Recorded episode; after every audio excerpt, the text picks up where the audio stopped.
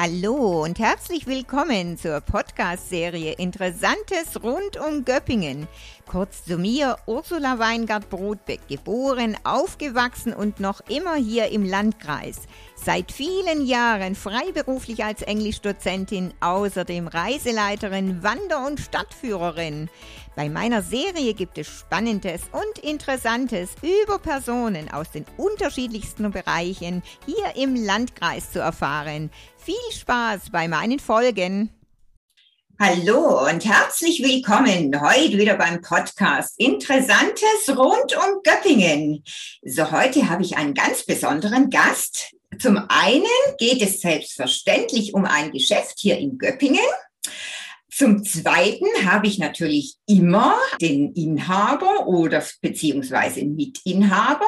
Der ist nicht in Göppingen ansässig und deswegen einen ganz besonderen Gast. Ich begrüße Herrn Christian Riedmüller, Mitinhaber der Buchhandlung Osiander. Hallo, Herr Riedmüller. Hallo, schönen guten Abend.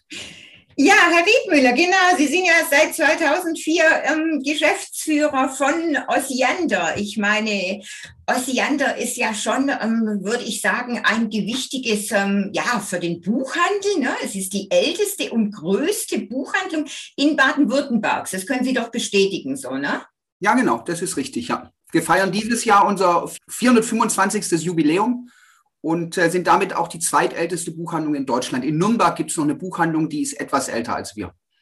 In Nürnberg. Ah, okay, okay. Ja, ich würde sagen, 425 Jahre, das ist schon was. Das ist schon eine, eine, eine ordentliche Zahl. Ne? Wenn wir so zurückblicken, genau, 1596 wurde die ja bereits von einem gewissen Erhard Cellius in Tübingen gegründet. Ne? Und dann hat es ja so verschiedene Wege genommen. Ähm, den Namen Osiander, ähm, der kam, soweit ich weiß, 1813 hinzu, und zwar durch Einheirat. Grad. Ne? Und ja, bis zum heutigen Tag trägt ja die Buchhandlung eben den Namen Osiander. Ja, und ähm, seit knapp 100 Jahren, ähm, soweit ich weiß, ähm, ist sie im Besitz ähm, der Familie Riedmüller. Ist das richtig? Genau, 1920 hat mein ähm, Urgroßvater Richard Jordan die Buchhandlung von ähm, einem Enkel von Christian Friedrich Osiander äh, gekauft und ich bin jetzt in der vierten Generation der, der Familie Riedmüller äh, tätig. Und von daher haben wir letztes Jahr unser 100-jähriges Familienjubiläum gefeiert. Wow, das ist auch, also das sind beides beachtliche Zahlen, würde ich sagen.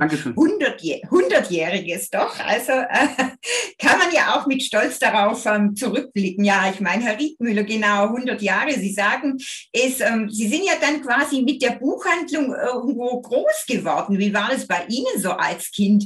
Ähm, haben Sie gerne gelesen? Ja, also ich meine, es gab bei uns beim, da meine Mutter auch im, in, der, in der Buchhandlung tätig war, es gab kein anderes Thema beim Frühstück, Mittagessen und Abendessen. Und ich bin natürlich immer mit Literatur versorgt worden. Ich habe sehr früh angefangen zu lesen, also mit fünf oder sechs Jahren konnte ich schon sehr, sehr gut lesen. Und ich habe äh, wirklich meine gesamte Jugend und Kindheit ähm, Bücher verschlungen. Ich saß halt auch direkt an der Quelle, habe meinen Vater oft in der Buchhandlung besucht, auch meine Mutter und habe da wirklich äh, sehr, sehr große Zeit meiner, meiner Kindheit und meiner Jugend auch in der Buchhandlung verbracht. Ah, toll. Ja, ich denke mal, also was ich immer so höre, ähm, Jungs lesen ja nicht unbedingt immer so gern. Ist vielleicht ein Klischee, aber. Naja, also wenn, wenn Sie an TKKG denken oder an die drei Fragezeichen oder an Karlsruhe vom Dach oder an Pippi Langstrumpf, also es gibt ja schon sehr, sehr viele Bücher, die auch für Jungs äh, gut und interessant sind. Ich habe zwar auch viel Sport gemacht und äh, vor allem Fußball gespielt, aber durch, nochmal durch den direkten Zugang zu, zu Büchern, durch die vielen Leseexemplare, die wir bekommen haben, durch die super Tipps meiner Mutter. Meine Mutter war immer für die äh, Kinder- und Jugendbuchhandlung ähm, zuständig, war das automatisch so und ich lese auch heute noch, wenn ich äh, freie Zeit habe, total gerne und nutze, nutze jede freie Minute zum Lesen.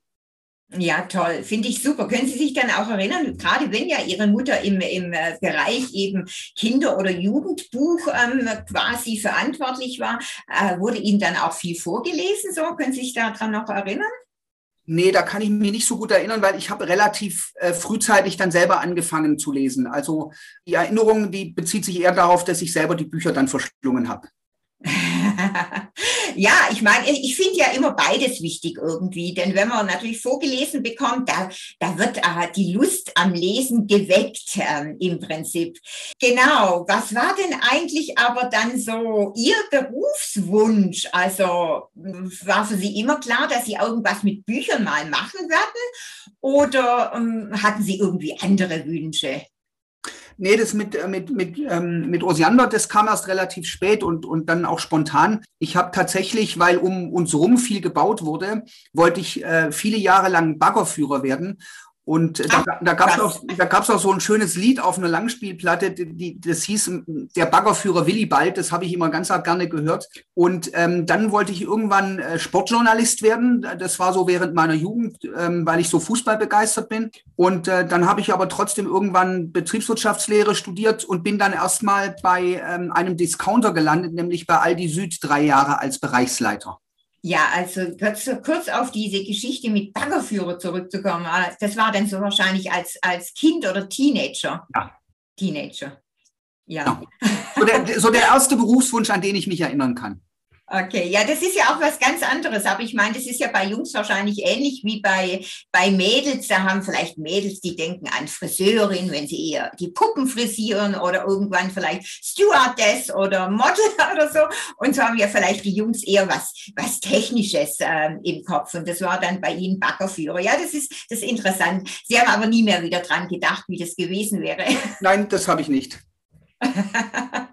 Ah, genau, aber so als, als Journalist, ja, da muss ich ja sagen, ich meine, das hat ja nun mal mit Schreiben zu tun. Das könnte ich mir bei Ihnen ja auch sehr gut vorstellen. Ja, also wie gesagt, ich habe das eine äh, ne, ne Zeit lang auch so ein bisschen verfolgt und äh, weiß dann gar nicht mehr, warum ich dann irgendwann davon Abstand genommen habe. Ähm, aber es wäre eine, eine schöne Alternative gewesen. Mhm, mhm. Ja, Betriebswirtschaft haben Sie gerade gesagt. Ähm, also das war dann relativ gleich klar, dass Sie Betriebswirtschaft äh, studieren dann irgendwann.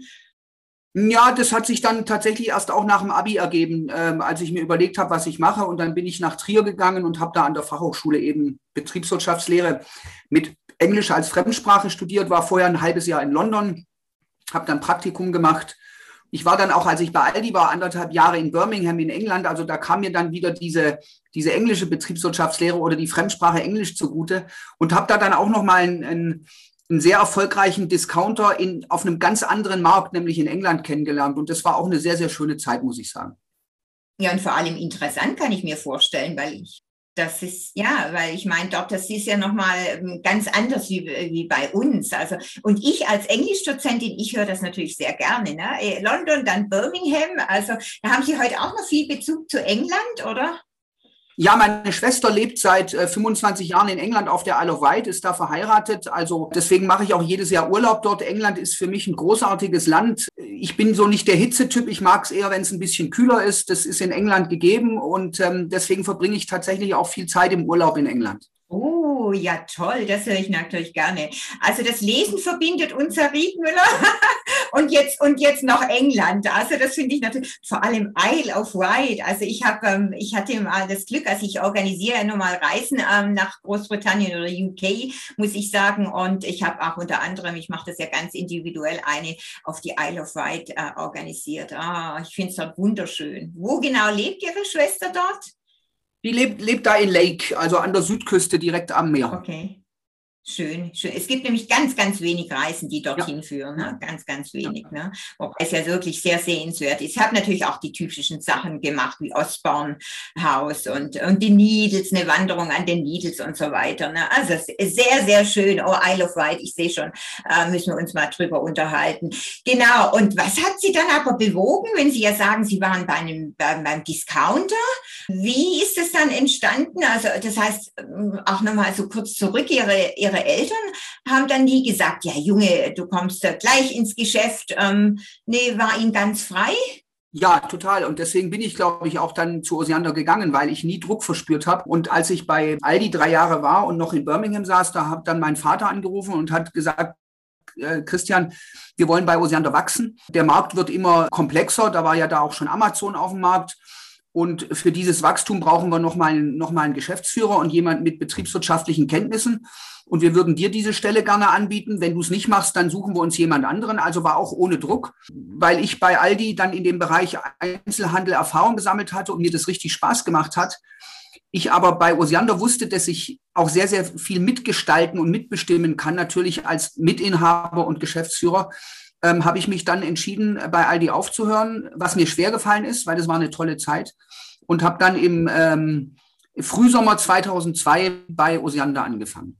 Ah ja, okay. Also das heißt durch das Wachstum natürlich auch be bedingt. Und ich denke, das war ja dann nochmal eine ganz gute, äh, ganz gute Möglichkeit. Genau, Sie haben Zeit gehabt, das zu überdenken. Und naja, Osiander ist ja auch wirklich ordentlich groß. Ich glaube, ähm, so insgesamt, äh, ich weiß nicht, 65, 70 äh, Buchhandlungen. Wie viel, wie viel sind es denn genau, Herr Riedmüller? Also als ich 2002 angefangen habe, hatten wir fünf Buchhandlungen. Inzwischen haben wir 65 Buchhandlungen. Wir hatten sogar mal 70 Buchhandlungen, aber wir mussten in den letzten ähm, 18 Monaten auch aufgrund der Corona-Pandemie ähm, leider fünf Buchhandlungen schließen. Ja, Wahnsinn. 65 Buchhandlungen. Ja, aber sagen Sie, wie hat man da den Überblick über, über alle? Ich meine, ist, ist das eine schwierige Frage, aber den muss man schon haben, oder? Denke ich mal. Ja, aber wir sind ja nur in Süddeutschland, also wir sind, wir sind regional begrenzt auch bewusst, damit wir diese Buchhandlungen auch regelmäßig persönlich besuchen können. Und dann ist ja außer mir noch mein Vater, mein Onkel im Unternehmen, ähm, meine Tante, meine Mutter war sehr lange mit dabei, meine, meine Ex-Frau ist im Unternehmen, ich habe noch einen Cousin, der mit drin ist. Also wir sind eine sehr, sehr große Familie und ich glaube, wir haben einen sehr, sehr guten Überblick, weil wir eben wenig im Büro sind, sondern viel unterwegs in den Läden. Mhm, genau, dann kommen wir ja mal zu Göppingen. Jetzt haben wir ja seit 2017 war das, glaube ich, haben Sie von Herwig ähm, die Buchhandlung übernommen. Ne? 2017, das ist doch richtig. Genau, also den Tille Herwig, den kannten wir natürlich vorher schon gut. Wir haben uns auch immer wieder ausgetauscht.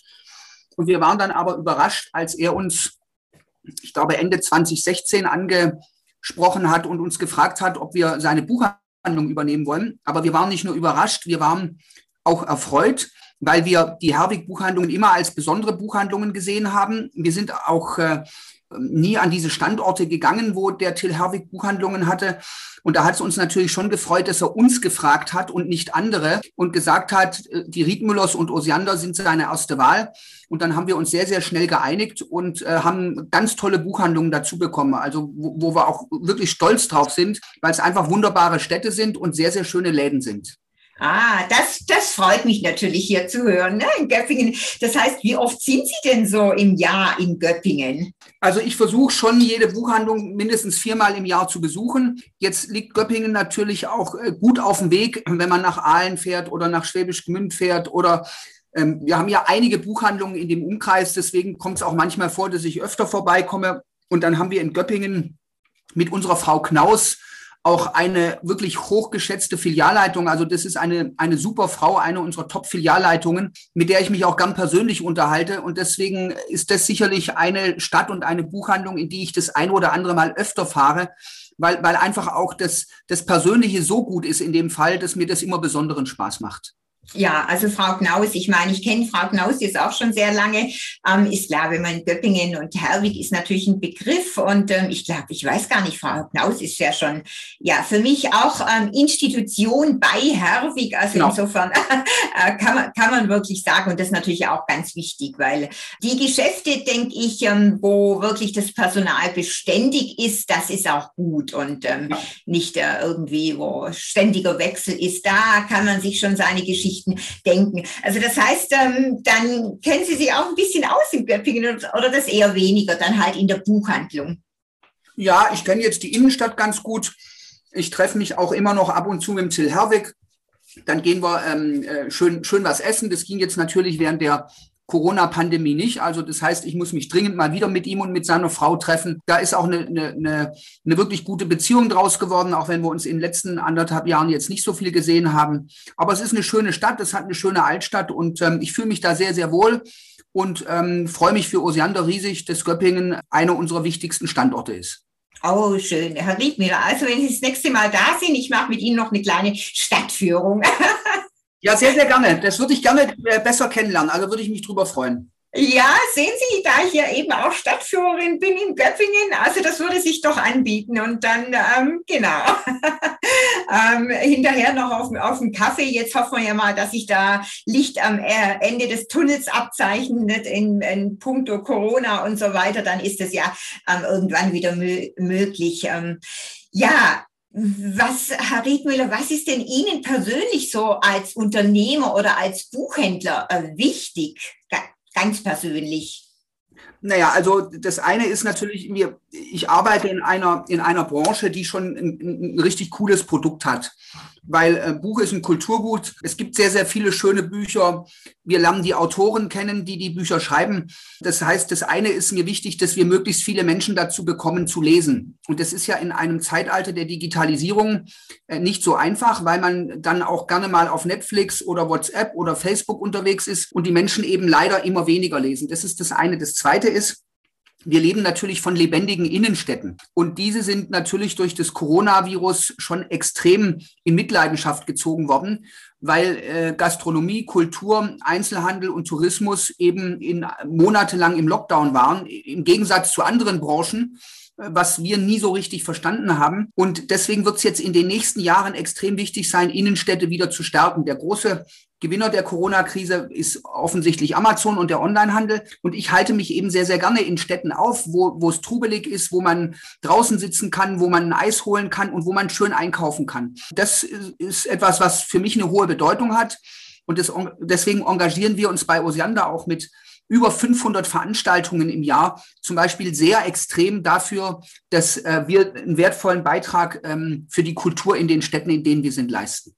Mhm. Ja, muss ich Ihnen recht geben. Also ich finde das ja auch ganz wichtig. Und ähm, ja, ich meine, die junge Generation ist ja etwas anders unterwegs. Die bestellen halt nun mal viel online. Ich gehöre ja nun mal zu der Generation. Ich kaufe lieber ähm, vor Ort ein und bin da auch wirklich überzeugt. Und aber ich denke, die Jugend ähm, stellt jetzt auch schon fest, wie wichtig es ist, eine lebendige Innenstadt zu haben. Denn eben ohne Cafés, ohne Gastronomie, wie Sie sagen, es ist ja, wird ja irgendwie geisterhaft. Ne? Ja. Also es war ja schon alles ein bisschen strange während ähm, der ganzen Corona-Geschichte. Und ich meine, ja, natürlich, ähm, man kann ja manches nicht so richtig nachvollziehen. Das muss man, muss man ja schon sagen. Ne? Ich denke, das war, war, war ja für den ganz gesamten Einzelhandel, eben auch für Gastronomie und für viele ja Kulturtourismus ist es schon sehr, sehr schwierig. Ähm, wie, wie war das so bei Ihnen? Ähm, Sie haben ja vorhin schon angedeutet, Sie mussten Filialen schließen, unter anderem auch wegen Corona. Ja, also, also es war beruflich, ich habe noch nie in meinem Leben so viel gearbeitet wie in den letzten 15 Monaten und so hohe Verluste gemacht gleichzeitig. Wobei ich sagen kann, da Osiander noch nie Gewinne aus dem Unternehmen rausgenommen hat, sind wir mit guten Reserven in diese Krise reinge reingegangen. Diese Reserven sind jetzt langsam aufgebraucht, aber wir werden diese Krise trotzdem vernünftig überstehen. Aber es war natürlich ganz schlimm, weil wir haben drei oder viermal komplett schließen müssen, dann mussten wir wieder öffnen, dann gab es nur Click and Collect, irgendwann gab es Click and Meet. Und das Extreme war, wir haben das ja durch die Corona-Verordnung immer erst einen Tag vorher erfahren. Da war die baden-württembergische Landesregierung extrem spät immer dran. Und dann haben ja auch Baden-Württemberg und Bayern nach Weihnachten als einzige Bundesländer kein Click and Collect erlaubt. Dann durfte der Buchhandel wieder flächendeckend öffnen und in Bayern und Baden-Württemberg wegen ähm, Gerichtsurteilen der Oberverwaltungsgerichte durften wir nicht öffnen. Und es war ein Hin und Her. Ich musste meine Mitarbeiter in Kurzarbeit schicken. Die wussten nicht, wie lange es geht. Kein Mensch hätte letztes Jahr im März gedacht, dass es über 15 Monate lang geht. Auch jetzt ist die Situation schwierig, weil was bringt mir eine offene Buchhandlung, wenn die Geschäfte und die Gastronomie drumherum noch nicht komplett offen hat? Und die Hilfen, die versprochen worden sind, die sind entweder gar nicht gekommen oder kommen viel zu spät. Also der Einzelhandel ist da schon arg gebeutelt worden. Auf der anderen Seite sage ich auch, ich habe in der Zeit extremes Krisenmanagement gelernt. Wir mussten unsere Kommunikation umstellen. Viele Kunden haben ganz toll zu uns gehalten. Wir werden jetzt am 30.06. auf einen neuen Webshop umstellen mit einer ganz neuen Technik.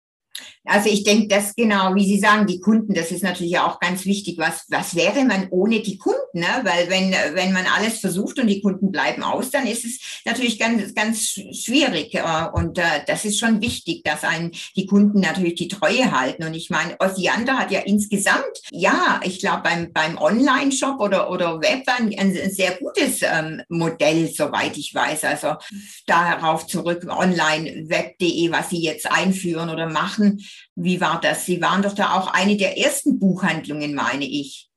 Ja, also das war 1996, kurz nachdem Amazon als Online-Buchhändler auf den Markt gekommen ist, haben mein äh, Großvater, mein Vater und mein Onkel viel Geld investiert und haben einen der ersten Webshops in Deutschland gemacht. Und deswegen sind wir da bis heute auch gut. Nur die Technik äh, wird immer schneller und besser und immer teurer. Und die Suchmaschine wird immer wichtiger und das Sortiment wird auch immer wichtiger. Deswegen investieren wir gerade nochmal viel Geld, stellen unseren Webshop um und werden einfach der Entwicklung jetzt gerecht, dass immer mehr Menschen online einkaufen. Und heute brauchst du beides. Du brauchst tolle Läden und du brauchst einen richtig guten Webshop. Mm, nee, das ist richtig. Also sehe ich auch so, weil ich meine, ohne Webshop oder ohne Online, das ist natürlich nicht mehr wegzudenken und das wird auch nicht funktionieren. Aber dann kann man ja quasi sagen, ich meine 1996, das ist ja auch wirklich ein Weiche, ne? 25 Jahre. Vielleicht animiert damals durch Amazon oder dass sie so schnell da quasi äh, gehandelt haben, ihr, ihr Vater und ihr Onkel. Das ist ja schon auch beachtlich, oder? Ja, und natürlich war das durch Amazon, weil man hat einfach gemerkt, Amazon war der Vorreiter. Immer mehr Leute haben sich für einen Onlinehandel interessiert. Damals war das unglaublich viel Geld, das man in die Hand genommen hat, für unglaublich wenig Umsatz, weil der Online-Umsatz war ja am Anfang unter einem Prozent vom Gesamtumsatz. Und das war schon mutig damals, aber es war eine, eine sehr, sehr wichtige Investition. Mhm. Ja, ja, ich denke, wenn man eben, ähm, sagen wir mal, Inhaber ist äh, von, von so einem Unternehmen, dann muss ja da immer auch sehr schnell sein und sehr flexibel und wirklich an die Zukunft denken und äh, dann auch wirklich ähm, ja, schnell handeln. Ne? Und man kann nicht, nicht warten. Ähm, Sie kennen ja wahrscheinlich auch dieses schwäbische Sprichwort, äh, bis der Zug dann abgefahren ist, gell? weil dann, dann ist es zu spät. Also von dem her, das ist äh, schwierig. Naja, und was, was ich irgendwie mich so überrascht hat, als dann ähm, Osiander Harwig übernommen hat und da waren dann gleich die, die, die Werbung, ich glaube, am Schaufenster oder habe ich es gelesen. Ich komme ja nun mal auch öfters ins Geschäft. Und dann habe ich gedacht, wie, was ist das denn? Ähm, das ist ja was ganz Besonderes. Das heißt, man kann Bücher umtauschen, die man nicht bei Ihnen gekauft hat, ohne Kassenzettel. Ich habe das in, in meinen Englischkursen erzählt, die konnten das gar nicht glauben. Die haben gesagt, ach was, das kann ja gar nicht sein. Aber das ist doch so. Ist, ist das nicht richtig, Herr Riedmüller?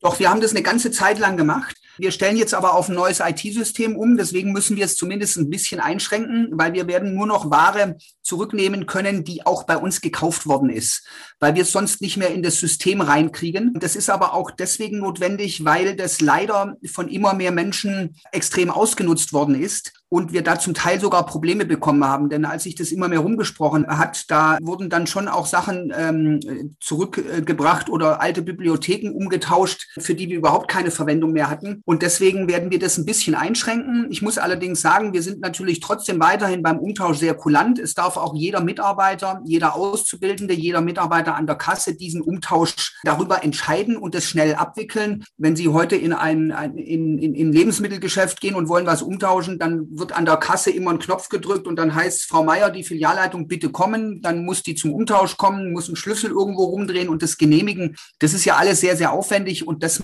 machen wir ohne irgendwelchen Aufwand, kann jeder uns machen. Und äh, deswegen ist, glaube ich, das Umtauschen bei Osiander sehr, sehr einfach.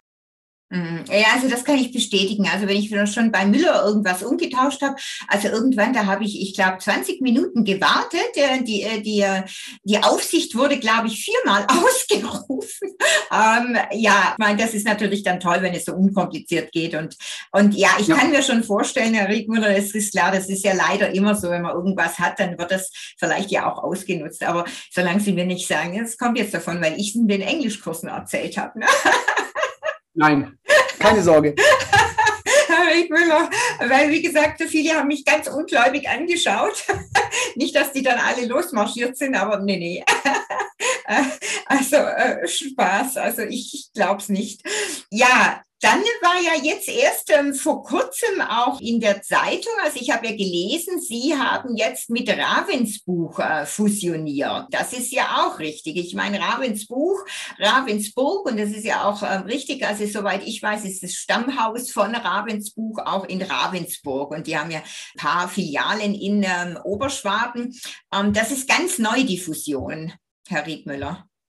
Ja, äh, wir haben noch gar nicht fusioniert. Das ähm, wird irgendwann jetzt im Herbst vonstatten gehen. Wir haben nur angekündigt, dass wir es tun werden. Wir haben es entschieden und wir werden Mitte August werden wir tatsächlich fusionieren. Die Buchhandlung gehört meinem einem weiteren Onkel von mir und meinem Cousin.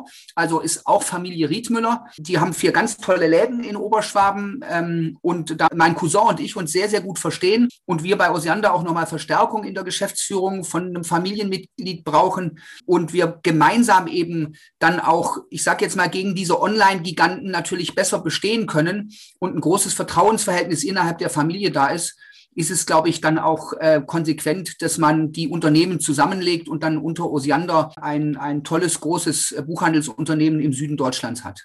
Das ist, das ist richtig. Ja, dann ist quasi ja die ganze Riedmüllerische Familie im Buchhandel tätig. Sehe ich das richtig? Gibt es auch überhaupt welche, die nichts mit Büchern zu tun haben? Ja, also mein, mein, mein, mein Vater und, mein, und seine Geschwister haben noch eine Schwester, die lebt in Frankreich, die hat nichts damit zu tun. Meine Schwester in England hat nichts damit zu tun. Eine Cousine von mir lebt in Alaska. Also die sind dann oh. alle irgendwie, irgendwie weit weggegangen. Äh, wir haben einige Riedmüllers äh, in der Buchhändlerfamilie, aber es gibt auch viele Riedmüllers, die nichts mit dem Buchhandel zu tun haben. Aha, okay, aber es sind ja einige, ne? Also es sind ja schon, wie ich gesagt, da Cousin und eben, ähm, genau, nochmal drauf zurück, ähm, auch Sie sind ja seit, äh, es wurde ja eine Stiftung gegründet, soweit ich weiß, eine Osiander Stiftung, und zwar, das war im Jahr 2016, und ähm, Sie sind ja auch im äh, Stiftungsvorstand, das ist richtig, nicht wahr? Mit, ähm, mit Ihrem Onkel, glaube ich, zusammen. Ja, genau. Mhm. Was war so der Hintergrund, dass man diese Stiftung gegründet hat? Naja, der Haupt, Hauptgrund war tatsächlich, wir sind eine sehr große Familie. Wenn jetzt meinem Onkel oder mir oder meinem Vater irgendwas passiert wäre und es wären Osiander-Anteile vererbt worden an Familienmitglieder, die nicht in der Buchhandlung sind, dann hätten die trotzdem Kraft ihrer Anteile Einfluss gehabt, ähm, auch zum Beispiel darüber zu entscheiden, was mit den Gewinnen passiert. Und wir wollten schon sicherstellen, dass diejenigen, die in der Firma auch geschäftsführend tätig sind, dann nicht Entscheidungen treffen müssen, weil sie irgendjemanden ausbezahlen müssen. Das ist ja immer so. Also wir haben seit Jahren vorher wurde, wurde uns immer geraten, ihr müsst Abverzichtsverträge machen und ihr müsst da aufpassen und da aufpassen. Und die Stiftung bietet eben jetzt die Möglichkeit, Möglichkeit, dass das Vermögen, das die Familie Riedmüller früher an Osiander hatte, jetzt in der Stiftung liegt und die, wir, wir nicht mehr die Problematik haben, dass die Inhaber und die Geschäftsführer von Osiander, die zur Familie Riedmüller gehören, verschiedene sind und damit auch negativer Einfluss ausgeübt werden könnte. Das, was man ja in vielen großen deutschen Familienunternehmen in den letzten 50 Jahren hatte, dass einzelne Familienmitglieder in eine andere Richtung gehen wollten und es dann zu Streitereien kam. Und da wollten wir einfach äh, einen Riegel vorschieben. Mhm. Ja gut, das macht natürlich auch Sinn, das ist, äh, das ist richtig. Ich meine, und dann natürlich, wenn man, wenn man so gewachsen ist mit, äh, ja, eben 65 Filialen und ich glaube ordentlich Mitarbeitern, wahrscheinlich um die, äh, ich weiß nicht, 700 Mitarbeiter oder wie viel haben Sie, Herr Riedmüller? Ja, knapp 700. Knapp 700. Ah, lag ich, lag ich nicht falsch, genauso mit meinen, ähm, was ich so weiß. Ja, das ist ja auch ordentlich und da muss man natürlich ähm, schon sehen, genau. Ja, dann weiß ich ja, dass natürlich Ihr Herz schlägt ja für den VfB und ähm, ich, es war ja sogar auch im Gespräch, dass Sie Präsident werden. Ähm, Sie haben ja auch schon eingangs erwähnt, genau, ähm, also Ihr Herz schlägt schon für Fußball. Das ist richtig, oder?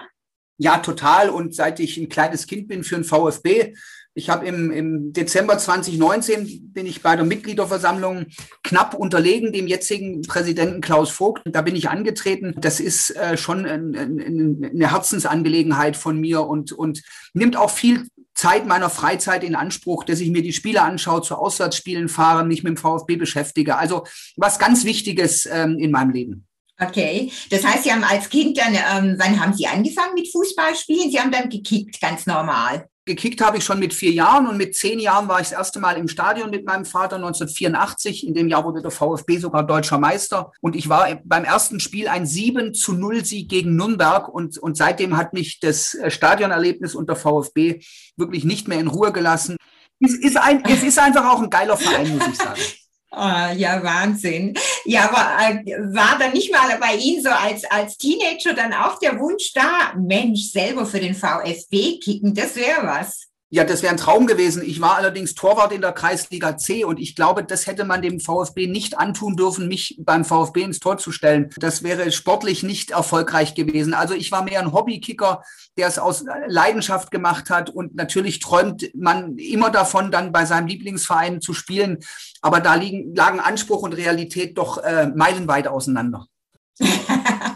Ja, ist klar. Ich meine, die Träume, die darf man ja auch haben. Und ich glaube, das ist ja auch ganz wichtig ähm, für, für ein genau. Kind, genau. aber auch, ich denke immer, auch als Erwachsener. Ne? Ich denke, wenn man gar keine Träume mehr hat, das ist auch, ähm, ja, oder? Das, ja, da haben Sie völlig recht. Ja, das gehört doch gehört dazu. Deswegen lesen ja viele Menschen auch gerne, um jetzt wieder zum Buch zurückzukommen, weil man eben mit, mit äh, sich mit Büchern auch in fremde Welten träumen kann und, ähm, und da auch Geschichten erleben kann, die, die es so im normalen Leben nicht gibt. Und da spielen ja Bücher auch wieder eine, eine, eine riesengroße Rolle. So ist es, genau. Aber dann komme ich natürlich auch bei Ihnen dazu. Was ist denn bei Ihnen so Ihr Lieblingsbuch oder was sagen Sie, boah, das lässt Sie nicht mehr los? Gibt es da irgendwas? Ja, ich lese mindestens einmal im Jahr von meiner Lieblingsautorin Astrid Lindgren das Buch Karlsson vom Dach, weil, Ach, weil Karlsson dieser grundgescheite und gerade richtig dicke Mann in seinen allerbesten Jahren ja für jeden Schabernack und jeden Scherz gut ist. Und sein Lieblingsspruch, das stört doch keinen großen Geist, der, der Spruch geht meinen ganzen Freunden, Bekannten und Verwandten auf den Keks, weil immer wenn irgendwas passiert, sage ich, naja, es stört doch keinen großen Geist. Das ist tatsächlich ein Buch. Meine Mutter sagt heute noch, als ich das das erste Mal gelesen habe, da habe ich in den drei Tagen, wo ich es gelesen habe, so laut gelacht, dass man es im gesamten Haus immer gehört hat.